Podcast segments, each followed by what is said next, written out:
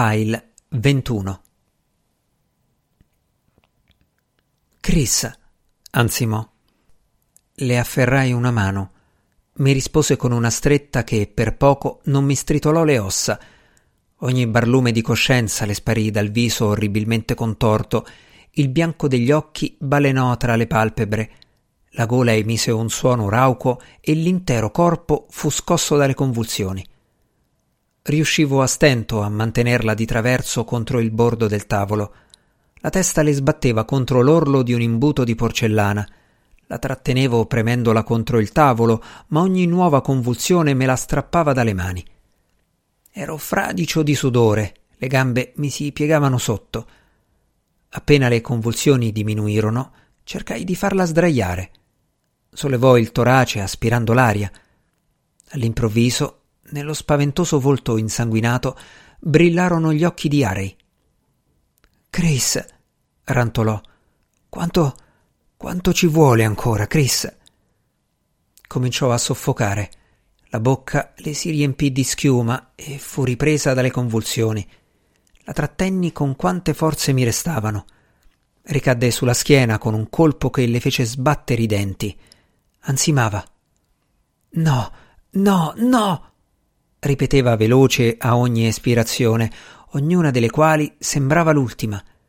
Ma le convulsioni ricominciarono e di nuovo mi si dibatté tra le braccia, inalando con fatica, a brevi pause, una boccata d'aria che le faceva sporgere le costole. Infine le palpebre calarono a metà sugli occhi spenti. Si irrigidì. Stavolta era la fine. Senza neanche tentare di pulirle la bocca dalla schiuma rosata, restai chino su di lei. Da qualche parte in lontananza arrivava il suono di una grossa campana, in attesa della fine, per poi lasciarmi cadere a terra.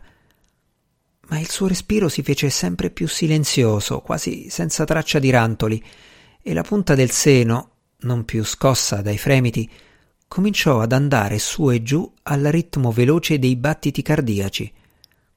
Curvo su di lei, vidi il suo volto riprendere colore. Ancora non capivo.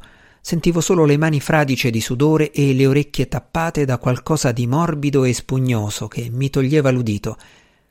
E tuttavia continuavo a udire quel rintocco di campana, adesso fesso e come prodotto da un batacchio incrinato. Sollevò le palpebre e i nostri occhi si incontrarono.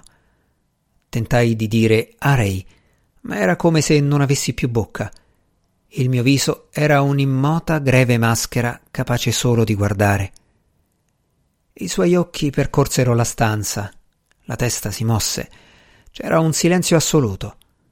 Da qualche parte, dietro di me, in un altro mondo, l'acqua gocciolava da un rubinetto malchiuso. Si sollevò sul letto e si mise a sedere. Mi tirai indietro. Mi osservava. «Che cosa?» disse. «Che cosa è stato?» «Non ci sono riuscita». «Perché?» «Perché mi guardi così?»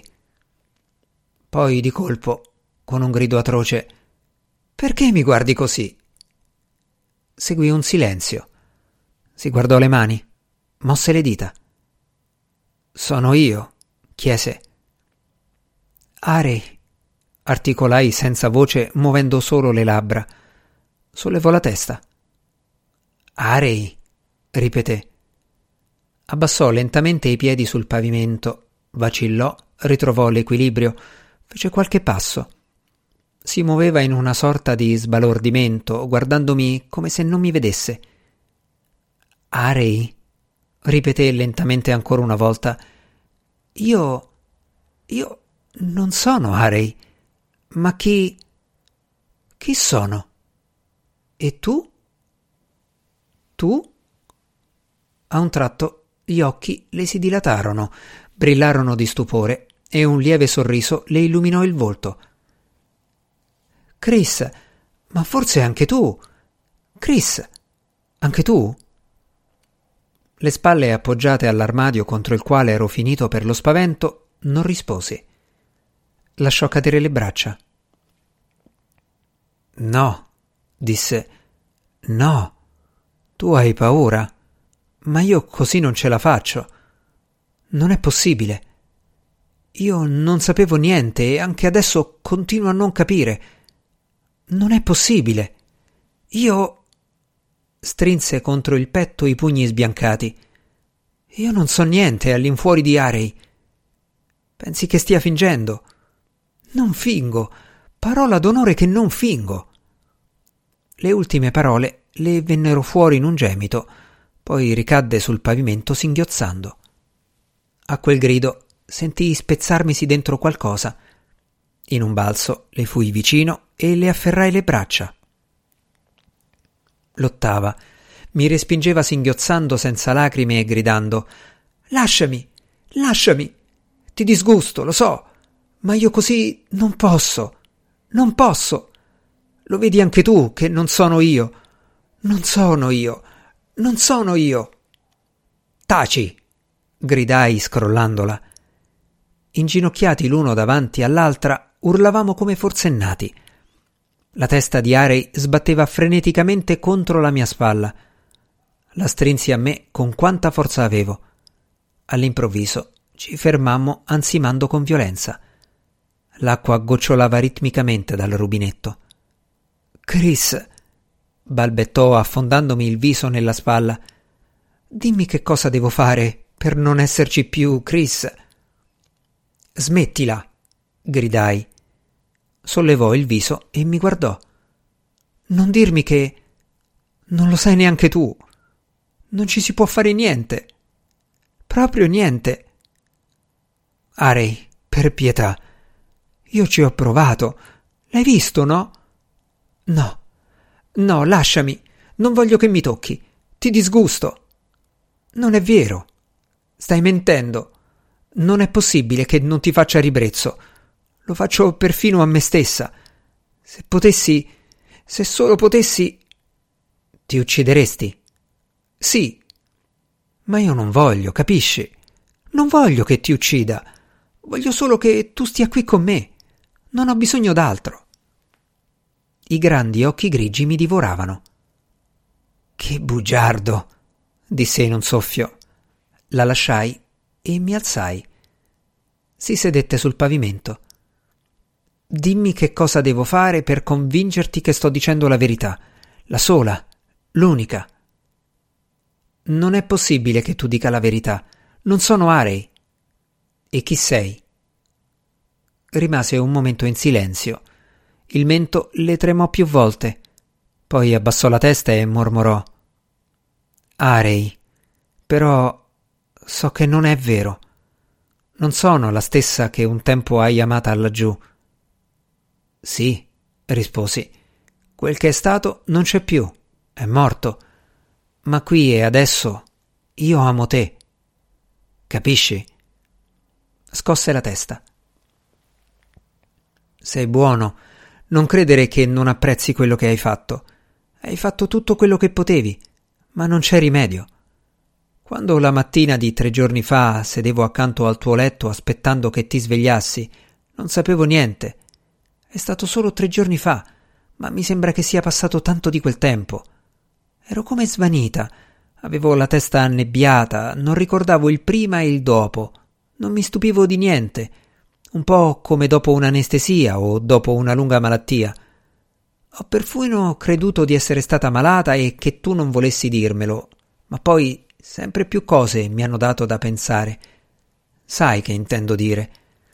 Qualche dubbio ho cominciato ad averlo già dopo la tua conversazione con quell'uomo, come si chiama, quello Snaut.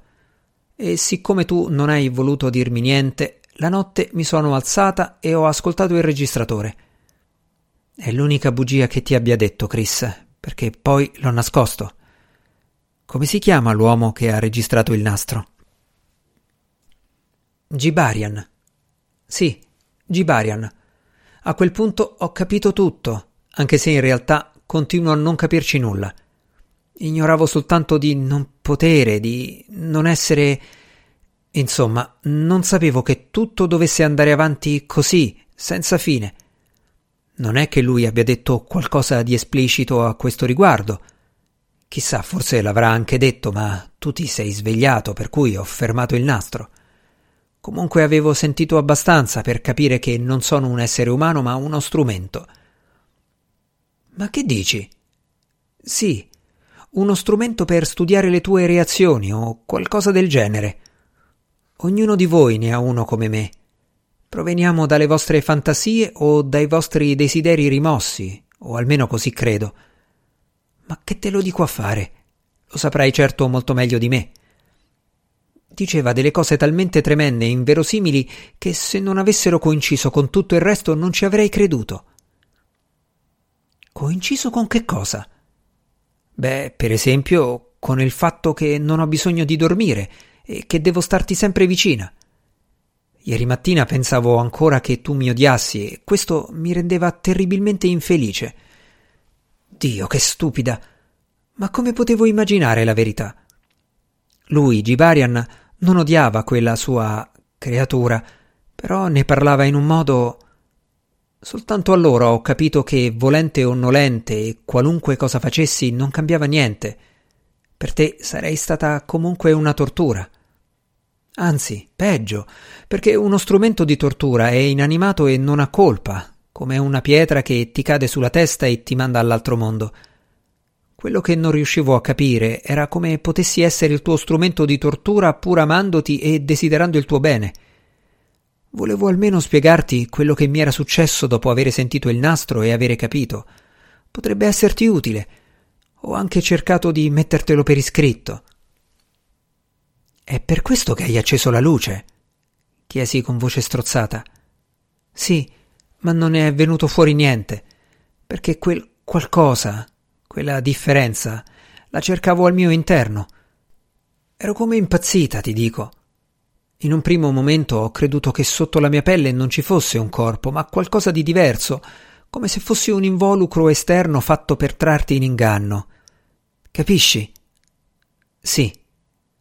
Sai, quando si passa la notte a rimuginare, il pensiero può spingersi molto lontano e prendere le direzioni più strane. Lo so, però sentivo il battito del mio cuore e inoltre ricordavo che mi avevi fatto l'analisi del sangue. Com'è il mio sangue? Dimmi la verità. Adesso puoi dirmela. Identico al mio. Davvero? Te lo giuro. Che vorrà dire? Poi ho pensato che quel qualcosa fosse nascosto dentro di me e che potesse anche essere piccolissimo, solo che non sapevo dove fosse. Ora mi rendo conto che si trattava di una scusa, perché avevo molta paura di quello che intendevo fare e speravo di trovare un'altra via d'uscita. Chris, se davvero abbiamo il sangue uguale, se è davvero come dici tu, forse... Ma no, è impossibile. Se così fosse, adesso non sarei più viva, ti pare? Quindi quel qualcosa esiste. Ma dove? Nella mia testa. Ma la mia testa funziona come quella di tutti, e io non sono consapevole di niente di particolare. Se pensassi per mezzo di quella cosa avrei dovuto sapere tutto fin dal principio e non amarti, ma fare finta, e sapere che stavo facendo finta. Ti prego, Chris, dimmi tutto quello che sai. Chissà che non riusciamo a trovare una soluzione. Quale soluzione? Non rispose. Vorresti morire? Credo di sì. Seguì un nuovo silenzio.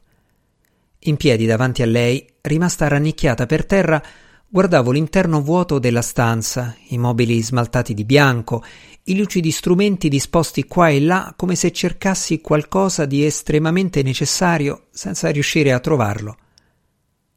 Arey, posso dire qualcosa anch'io? Restò in attesa.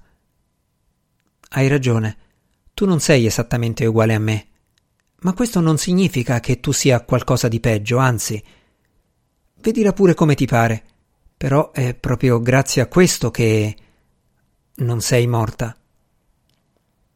Un pallido, doloroso sorriso da bambina le si dipinse sul viso. Intendi dire che sarei immortale? Non lo so, comunque molto meno mortale di me. È spaventoso, mormorò. forse meno di quanto tu creda. Sì, però tu non mi invidi. Arei, qui si tratta piuttosto di quello che chiamerei il tuo destino. Guarda che qui nella stazione il tuo destino non è meno oscuro del mio e di quello di tutti gli altri. Quelli là intendono portare avanti l'esperimento di Gibarian e può succedere di tutto. O anche niente. O anche niente. E ti dirò che, personalmente, preferirei che andasse così. Non tanto perché abbia paura, per quanto ci sia anche una parte di paura, ma perché so che non servirà a niente. Ne sono assolutamente certo. Niente in che senso? Ti riferisci a quel... all'oceano? Rabbrividì. Sì, al contatto. Penso che in realtà il problema sia molto semplice. Un contatto significa lo scambio di certe esperienze, di certi concetti o perlomeno di certi risultati o stati di fatto. Ma se non c'è niente da scambiare? Allo stesso modo che l'elefante non è un microbo gigantesco, così l'oceano non può essere un gigantesco cervello. Naturalmente da entrambe le parti possono intervenire determinate azioni. Per effetto di una di esse in questo momento sono qui a guardarti e a cercare di convincerti che mi sei più cara di tutti i 12 anni che ho dedicato a Solaris e che desidero continuare a stare con te. Non so perché tu mi sia stata mandata, se come una tortura, come un favore, o forse solo come una specie di microscopio per esaminarmi. Non so se tu sia una manifestazione di amicizia, un colpo basso o magari una beffa.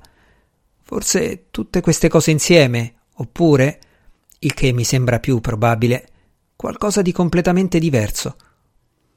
Ma perché dovremmo preoccuparci delle intenzioni dei nostri genitori, per quanto diversi possano essere gli uni dagli altri? Potresti rispondere che ne dipende il nostro avvenire, e in questo sono d'accordo con te. Ma non posso prevedere l'avvenire più di quanto possa farlo tu, e neanche posso giurare di amarti per sempre. Dopo quello che è successo, può capitare di tutto. Domani potrei anche diventare una medusa verde. Sono cose indipendenti dalla mia volontà. Ma per quello che dipende da noi, decidiamo di restare insieme. Ti pare poco? Senti, disse, c'è un'altra cosa. Le somiglio molto. Sì.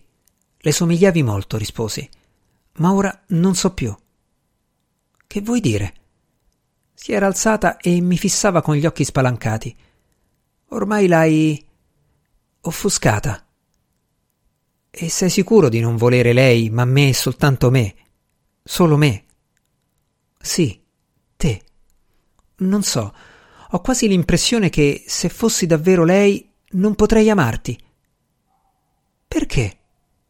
Perché ho fatto una cosa orribile. A lei? Sì, quando eravamo... Non dirlo. Perché? Perché voglio che tu sappia che non sono lei.